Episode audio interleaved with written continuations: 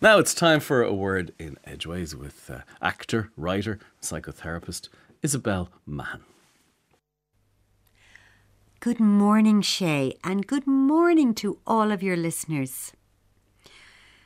It hadn't been a great day, to be honest. Even the sky was a sulky pigeon grey and seemed to sit about ten feet above the ground. I was, as usual, feeling compelled to be productive and interesting, chasing the magical it which determinedly eluded me. I had no ideas at all. After a while, I gave up and trudged upstairs to sit on the bed, stare at the wall, and think about nothing in particular. I wasn't alone.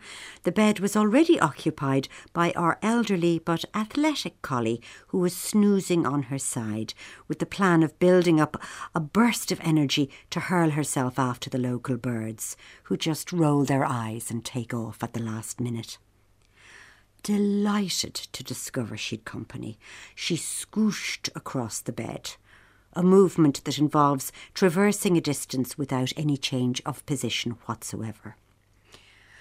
I put my hand down to knead the soft fur under her chin as she let out a long, contented sigh.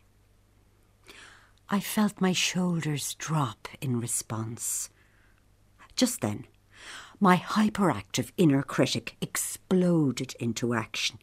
This won't do. You'll never get anywhere this way. You need to generate some ideas. Get up, get out, and get back to it. What is it, anyway? Something that isn't nothing? Heaven forbid finding myself with nothing to do, the existential void to be avoided at all costs. Just then, the penny dropped. Dummy. This is it.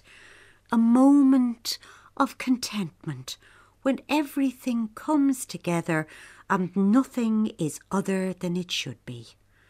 I'd been so distracted by rigid plans and striving to achieve something that wasn't there that I hadn't left space to experience what was there all along a moment of peace, the perfect present.